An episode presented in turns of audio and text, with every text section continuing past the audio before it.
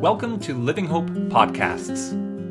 If you want to learn more about Living Hope and our ministries, you can find us online at livinghopecrc.ca. We hope you appreciate today's message. Well, thank you, Anne, for reading that story. And uh, thank you to the church for uh, that story was a gift that was given to Elisa and I, the garden, the curtain, and the cross, uh, for, well, during the baptism of Annika. And we thought it just worked so well with the Easter theme that we had for the year, uh, but it also worked so well with the, the current series that we are in. Right now, I invite you to open up your Bibles to Genesis chapter 3, because uh, we're in that story, uh, the first part that we just heard about in the kids' story. Before we get to the Bible reading, though, I want to do a reading with you uh, from Our World Belongs to God. Uh, so I have this on the slide here. We're going to read uh, the first, or the paragraph 7, 8, 11, and 12. And I'm going to invite you to read in response with me. So I'll read the parts that are not in bold, and if you follow along in the bold. Our world belongs to God, not to us or earthly powers, not to demons, fate, or chance. The earth is the Lord's. In the beginning, God, Father, Word, and Spirit, the three in one God, called this world into being out of nothing and gave it shape and order. Together, male and female, single and married, young and old, every hue and variety of humanity, we are called to represent God, for the Lord God made us all. Life is God's gift to us, and we are called to foster the well being of all the living, protecting from harm the unborn and the weak, the poor, and the vulnerable. Even now, as history unfolds, in ways we know only in part, we are assured that God is with us in our world, holding all things in tender embrace and bending them to his purpose. The confidence that the Lord is faithful gives meaning to our days and hope to our years. The future is secure, for our world belongs to God. Well, that makes uh, a good setup for today's service because, as the title here shows, uh, the title is Rebellion Our World Belongs to Us. And there's this clever little strike through on God where we're using our full extent of uh, Microsoft Word and PowerPoint here. Our world belongs to us is this picture of what rebellion looks like. We're going to be reading the first 10 verses of Genesis chapter 3, and then we're going to go ahead to verses 20 through 24. Now, the serpent was more crafty than any of the wild animals the Lord God had made. He said to the woman, Did God really say, You must not eat from any tree in the garden? The woman said to the serpent, We may eat fruit from the trees in the garden, but God did say, You must not eat fruit from the tree that is in the middle of the garden, and you must not touch it, or you will die. You will not certainly die, the serpent said to the woman, for God knows that when you eat of it, your eyes will be opened and you will be like God, knowing good and evil. When the woman saw that the fruit of the tree was good for food and pleasing to the eye, and also desirable for gaining wisdom, she took some and ate it. She also gave some to her husband who was with her, and he ate it. Then the eyes of both of them were opened, and they realized they were naked. So they sewed fig leaves together and made coverings for themselves. Then the man and his wife heard the sound of the Lord God as he was walking in the garden in the cool of the day, and they hid from the Lord God among the trees of the garden. But the Lord God called to the man, Where are you? He answered, I heard you in the garden, and I was afraid because I was naked, so I hid. Now, up to verse 20. Adam named his wife Eve because she would become the mother of all the living. The Lord God made garments of skin for Adam and his wife and clothed them. And then the Lord God said, The man has now become like one of us, knowing good and evil. He must not be allowed to reach out his hand and also take from the tree of life and eat and live forever. So the Lord God banished him from the Garden of Eden to work the ground from which he had been taken. After he drove them out, he placed on the east side of the Garden of Eden cherubim and a flaming sword flashing back and forth to guard the way to the tree of life. The word of the Lord. Thanks be to God.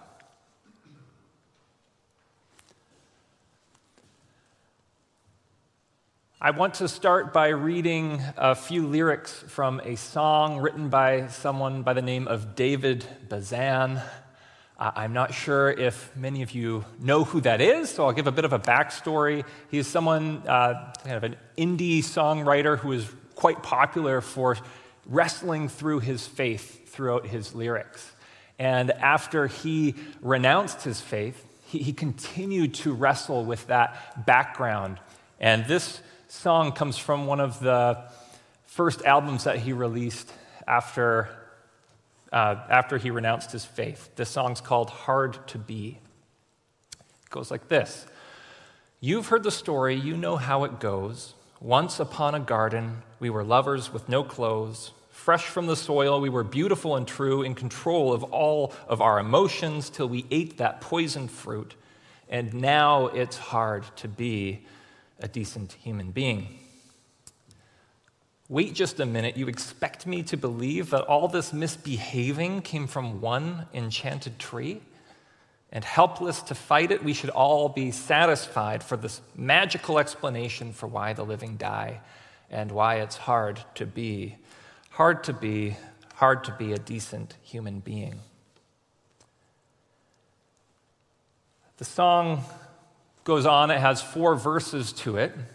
Uh, amongst other things, one of the things that he's attacking is anti intellectualism within Christianity. Uh, he locates that back to Genesis chapter 3, uh, telling a story where it's a pursuit of knowledge that uh, humanity enters into sin. Uh, the song concludes with this image of, of him moving his tassel from his graduation cap and signaling that he was moving forward and moving on from these naive stories that he told when he was younger into a more civilized and educated world.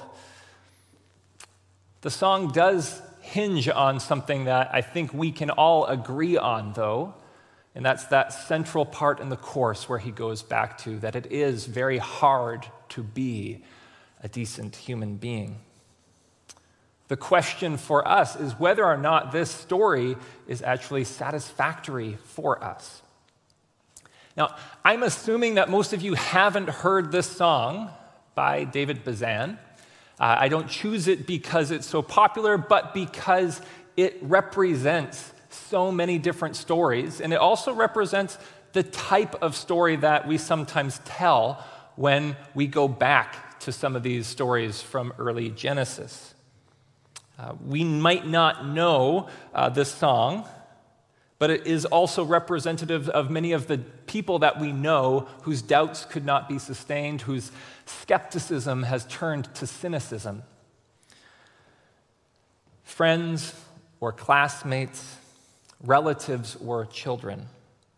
This story that David Bazan tells has been told over and over again. And it's a bit of a caricature of the garden story. You can see pieces of it that are actually in the story here. And most of you have probably heard a, a, portion of that story, or at least this is how I remember it being told when I, when I was younger. Uh, the garden is this paradise where all is good. Then we ate this kind of poisoned fruit, and because of that, um, eating from this enchanted tree, life is hard. Uh, the, the, focus gets placed on, on the tree and the fruit rather than God and his people. And we want to ask is that actually the story that Genesis is telling here? Or is there something deeper? And to get into that, we're going to have to go back to uh, a couple of the themes that we've been working on in the last couple of weeks. So if you are visiting this week or if you have forgotten, we're just going to go back and revisit uh, what the first two chapters do in setting up the story, because they give us the, the setting, which is very important. Uh, the setting of the story is here of a God who creates. He creates out of delight and freedom a creation that he delights in as good. This is a story about laughing and juggling, the, the, the, pure love of things just being and existing in all of its diversity. God doesn't create because he's lonely, but he creates to share in the self giving and ever receiving love. God creates so that creation can enjoy God. And, and the creation context is this temple garden, this, this place where God resides and where it goes on to fill, to expand into the rest of the world. And that gives the setting, uh, but there are also characters. The, the main character of the story is God, but there are also some other main characters that get introduced in the first two chapters, and that is humanity. Uh, humanity is given this charge right here to fill the earth. They were to subdue it and bring dominion over it. Uh, sometimes the language that's used for subdue and bring dominion is kind of one of violence. It's like uh, it gets twisted into uh, the idea of where violent tenants who destroy the house or gardeners who have this permission just to clear cut what's ever there. But looking at the story, to subdue and bring dominion is to carefully bring this creation into flourishing. They were to image God in this way, that being image bearers of God has a role attached to it. So, just like God throughout Genesis chapter 1, who subdues the darkness, he subdues the forces of chaos, humanity is called to subdue. Just like God setting it up for growth and life, humanity's dominion was so that they could fill the earth. Uh, Genesis 2, verse 15 here says, The Lord took the man and put him in the Garden of Eden to work it and to take care of it gives a little snapshot of the role that humanity was meant to take here. Taking care of the world is key to understanding what it means to be an image bearer. Uh, the image that I've given before for the image bearing of humanity being a role uh, is that we're, we're kind of like a mirror, that we image God, and the mirror is on an angle, out into the world, that we bring God's good rule and we bring that into the world, bringing that flourishing. But we also function like a mirror in that we take all the blessings of God's world and we point that back up towards God as praise. That we use all of creation to delight in who God is.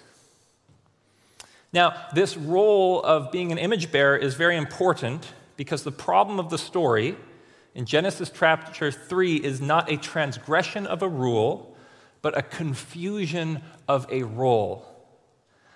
Let's say that one again. The problem of Genesis 3 is not a transgression of a rule, but a confusion of a role. So rather than creation being something that is meant to point towards God and meant to delight in Him, humanity takes it and uses it for their own selfish needs, just to delight in themselves, to try elevate themselves. So, unlike the song that we looked at in the beginning, that kind of gives the snapshot and caricature of the creation story where it's just about this poisoned fruit and paradise. This is actually a story about the rejection of the central role that humanity has it's rebellion against God.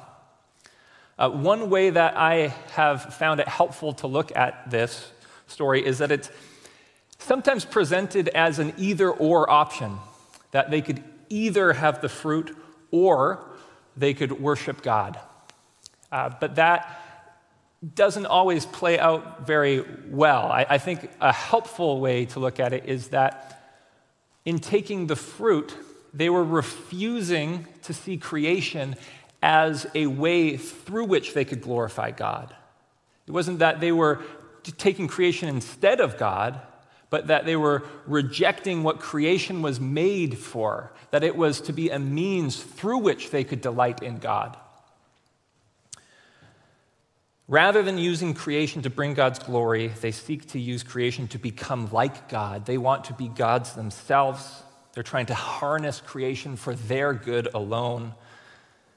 It's something that they can manipulate for their own benefit so that they can be like the Creator. It's kind of this ultimate insult where the people that were meant to be image bearers begin to think that they are the image itself. They begin to think that they are creators in their own right. Uh, I think that it's helpful to look at this story in terms of idolatry.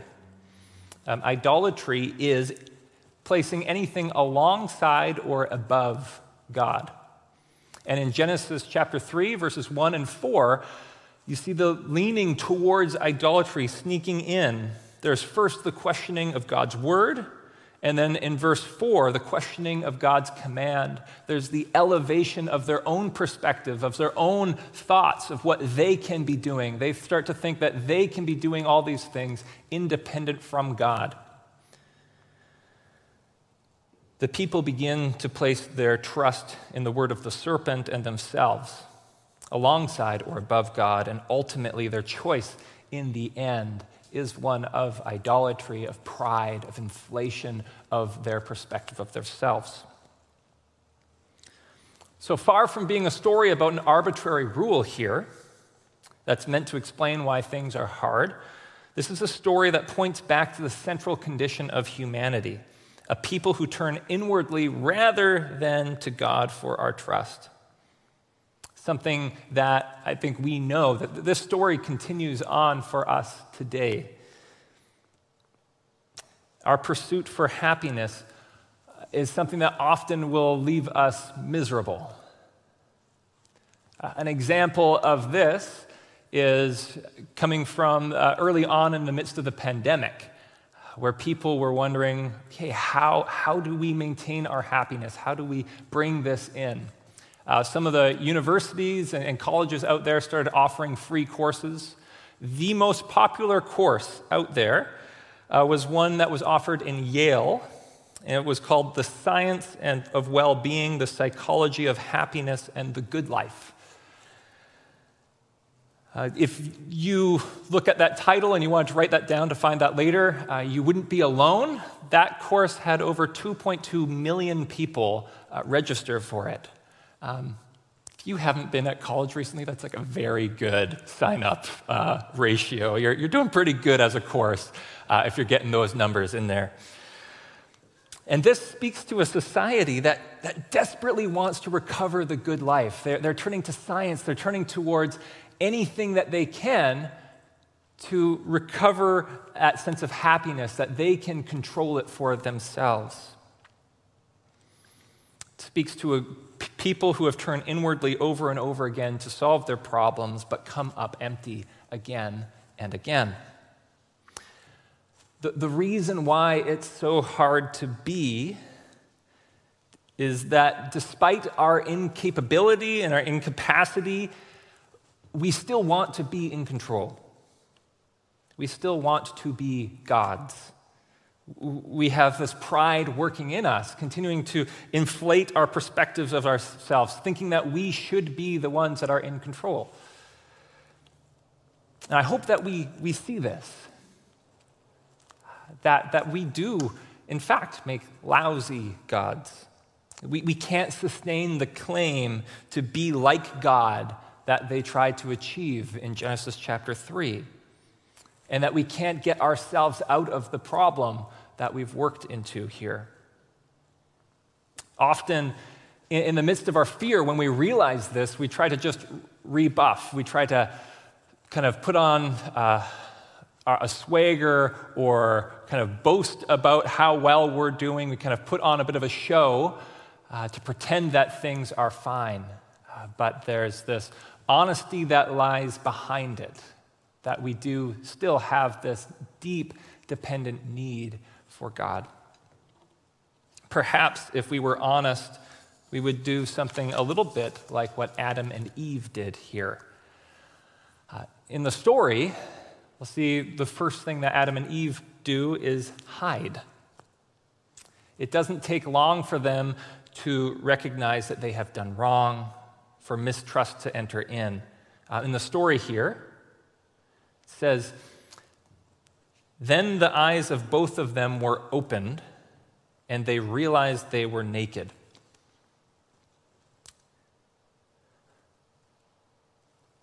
Augustine, a fourth century pastor and theologian, so writing about 1600 years ago, looked at this passage and he brings this reflection that their, their, recognition of their nakedness isn't, their, the opening of their eyes isn't because of some magical properties of the fruit, but instead a deep awareness of their rebellion from God's command.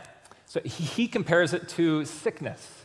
How when we enter into sickness, our eyes are opened to how great it is to be healthy how just wonderful that health looks from our space of being sick.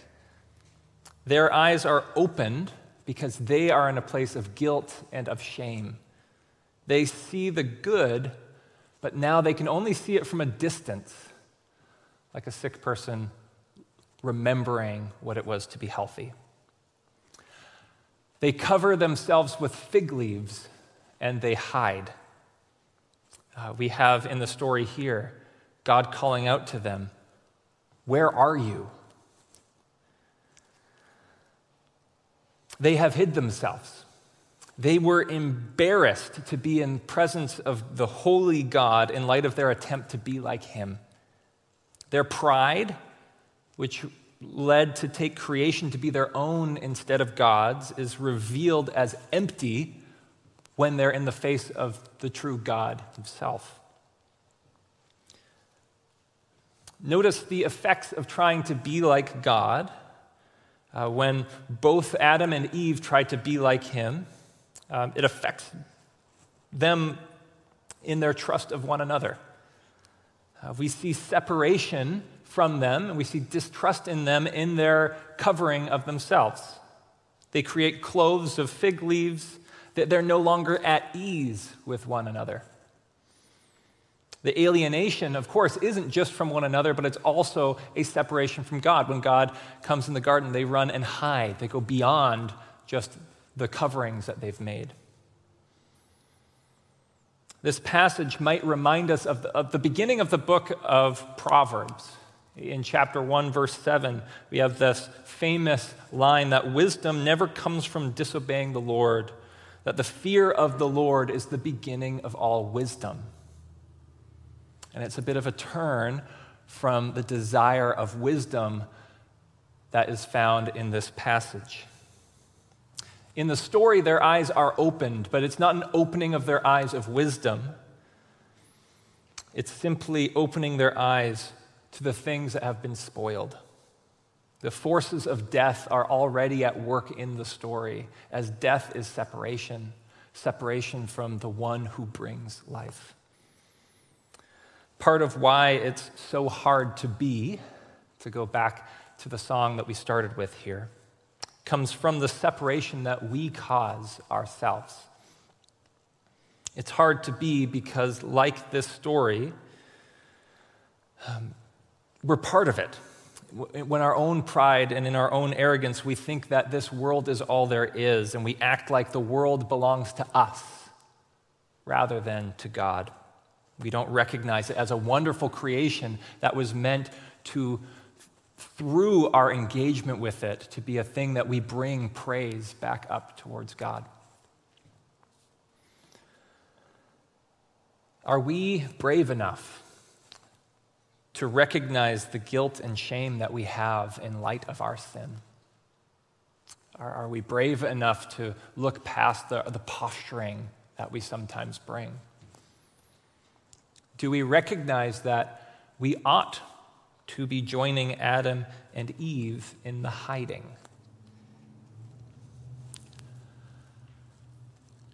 I ask that knowing that the story doesn't end there.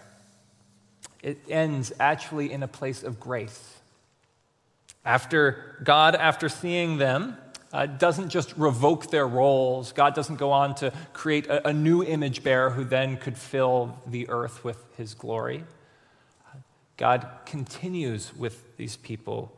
We find in verse 20 a uh, sign of this grace in the name that Adam brings for his wife, because she would become the mother of all the living. This is entering into that fulfillment of the role. They're still going to go on to filling of the earth. It's just going to look different than what they had planned. Another point of grace that's often overlooked is in this next verse, though. Then the Lord God made garments of skin for Adam and his wife and clothed them. So here is a, is a reference to God making animal skins for Adam and his wife. He clothes them. Uh, the fig leaves are replaced by something much more robust, something that can actually deal with the hard things that they're going to enter into. In this action, God's providing for them. It recognizes the seriousness of the situation. God doesn't just come up to them and say, okay, your, your guilt is fine, it's removed, it doesn't exist. Just go on and continue living in this garden. Instead, it, it takes seriously what has happened in the change, but it doesn't just leave them on their own devices. God gives them clothing to prepare for what is ahead. It takes seriously the severity of their rejection. But God's grace for them is providing more sound coverings. God prepares them for the hostile environment that they are entering, and there's a glint of hope there. That God provides for the people in the midst of their rebellion against Him. Now, this covering that is given is, is prefiguring something else. It's it's giving a signal that another type of covering is going to be on its way. We see the provision of God's grace here foreshadowing a greater provision of grace that's picked up often in the New Testament. We find the language of being clothed in righteousness and being clothed in Christ. We find the authors of the New Testament do the same thing. They do not deny the shame and the guilt of sin. They do not see people being able to lift themselves out of the problem. Instead, it is in being clothed. But it's not some shabby fig leaves and not animal skins, but the gracious and full provision of God through Jesus. Because, G- because of Jesus, we do not need to hide. Because of Jesus, we do not need to fear God's presence because of Jesus, God welcomes us in. We might remember the line of our eyes being opened. Uh, that was a line that we looked at back in Easter, where in the road to Emmaus, the opening of the eyes comes in light of Jesus, who is signaling the new creation. On the basis of Jesus' sacrifice, his death on the cross, we are welcomed in. On the basis of Jesus, he, he is the one that clothes us with righteousness, that we not, need not fear God's presence, as we saw in our children's story today as well.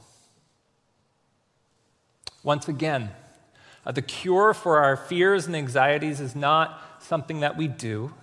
We cannot undo the fact that we've all made the claim that the world belongs to us. We have acted selfishly, we have acted in pride. But the solution comes in acknowledging that our world belongs to God. And not only that, but salvation belongs to God. That salvation includes us. We do not save ourselves, but find salvation in the one who is worthy of our trust, the true image of God. So, to summarize here, uh, this is not some simplistic story of magic fruit, but about rebellion from what we were created to be, and a God who generously and graciously continues to provide despite it. A God who not only gives the garments as they leave the garden, but, they, but promises a day where we will be together again in full. The invitation here today is to trust in that God, to continually commit yourself to this God, knowing that the grace that you are clothed with Christ, that this invitation is extended to all who believe in him, no matter what you have done. Our contemporary testimony, Our World Belongs to God, that we started with, um, we read a portion of the creation section. I want to finish here with uh, how they finish the section on the fall. It says, in all of our striving to excuse or save ourselves, we stand condemned before the God of truth. But our world, broken and scarred, still belongs to God, who holds it together and gives us hope. In the midst of the temptation to try and inflate ourselves, the perspectives of ourselves, May we recognize the need to put on Christ, a practice that we take up daily, centering in on our need for Him. Let's pray. Lord, our world belongs to you. In the places where we trick ourselves in thinking that it's about us, when we hoard our possessions, when we think only about ourselves and neglect the vulnerable, when we fail to see that we are to be your image bearers, we pray, have mercy on us. Forgive us for our sin. We thank you that we do not have to try to feebly cover ourselves, but that you clothe us in Christ.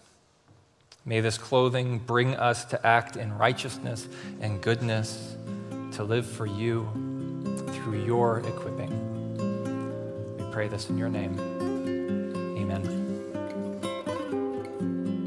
Thank you for listening. We hope that you are encouraged and challenged in the message and through the work of the Spirit.